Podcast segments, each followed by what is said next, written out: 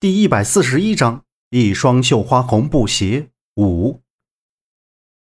杨木和陈方安赶忙跑了进去，推开东屋的门，看到周震站在门口，手里握着一把扫帚，对着他身前的地面，神色复杂而又激动的说道：“杨木，你快来看呐，这屋里是什么情况？着了老鼠窝了！”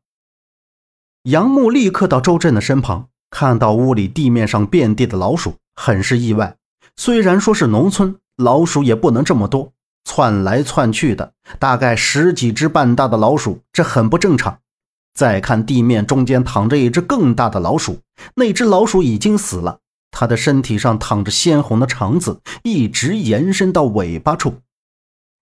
杨木看到中间死老鼠，感到十分的惊恐，不由得颤抖了一下。这只死老鼠跟自己梦中的一模一样。难道那只死老鼠从自己的梦里跑到了现实中吗？让人匪夷所思。陈方安眼睛扫着前面，这十来只老鼠不停的在屋子里打转，他倒不觉得有什么可大惊小怪的。这些老鼠看样子一点也不怕人，互相窜着。不就几只老鼠，就把你吓成这样？来，我把他们都消灭了。陈方安两步上前。从周震的手里拿过扫帚，喝道：“夏叔此刻也走了进来，站在他们后面看着。他并没有感到恐惧，但是整个屋子里弥漫着一股腥臭味，让他眉头不由得竖了起来。别动！你以为就这几只老鼠我就怕了吗？你们看那！”周震按住陈方安的手臂，脸朝左前方点着，让他们往那里看。那边放着一张木头柜子。柜子上面摆放着两根白蜡烛，蜡烛上正燃烧着绿油油的烛光。这时，杨木也看到，他顿时左右望着，除了地上的老鼠和柜子上的白蜡烛，再没有看见其他除此之外的东西。但是这白蜡烛是什么时候放在那儿的，谁都没有注意到。他脸色飞驰一变，死亡蜡烛。听到这四个字从杨木口中说出。周震脸色同时也变了。死亡蜡烛，这很少有人知道的。他跟杨木在一起这么多年，从来也没有提到过这些关于道法的意识。你是说那两根蜡烛，难道不是你点的吗？陈方安看着那边的蜡烛说道：“当然不是了，这种蜡烛我们是点不了的，我们只能用眼看，是碰不到的。看样子我们中间有人着了冤魂，不过还好，蜡烛很长。”烧的也慢，时间很充足，还是先救洛伊要紧。周震看着那边柜子上的蜡烛，缓缓的说道。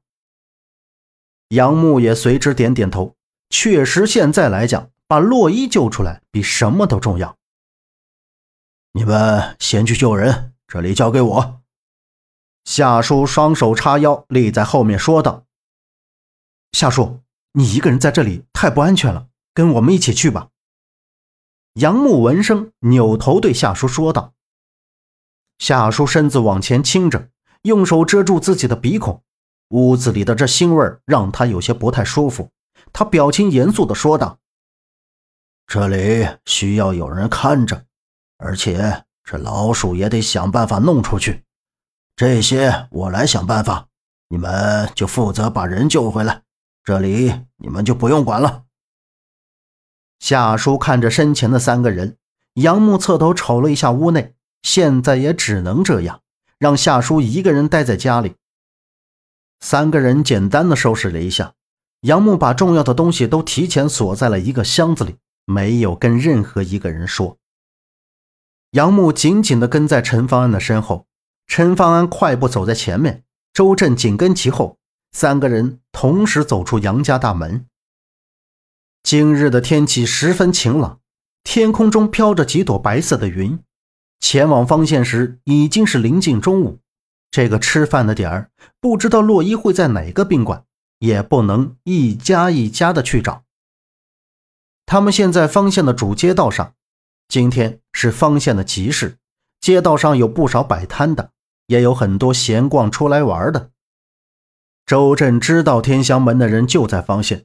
然后，当他的手机响起时，就知道有消息来了。他快速的接通了电话。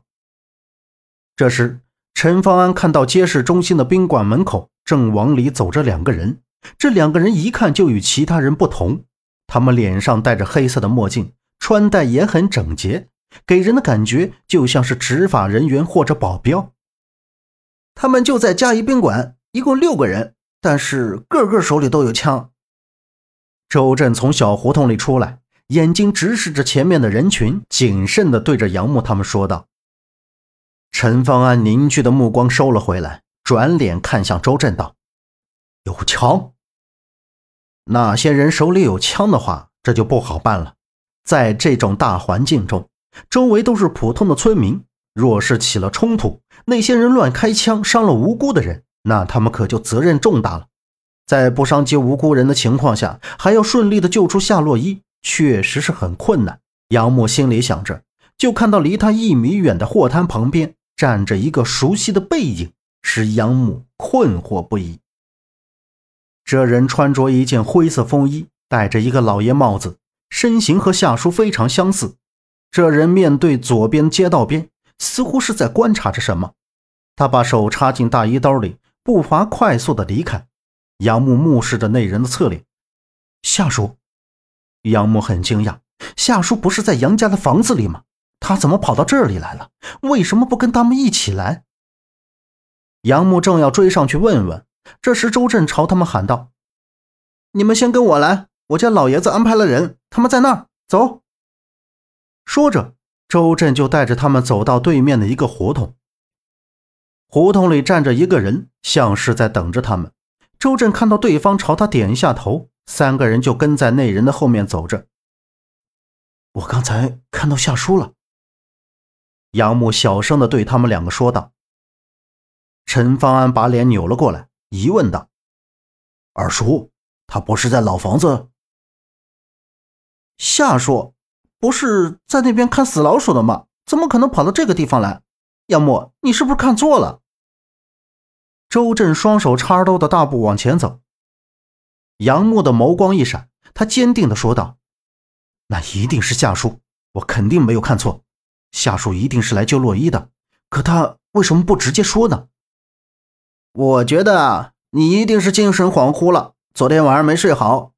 夏叔早上都说了，他留在老房子里看着蜡烛，要是来，他也不知道位置，一定会先来找咱们的。行了，先和老爷子的人会面，看看他们有什么对策没有。周震说着，他们已经走到了尽头，拐出胡同。本集播讲完毕，感谢您的收听，欢迎您订阅，下次不迷路哦。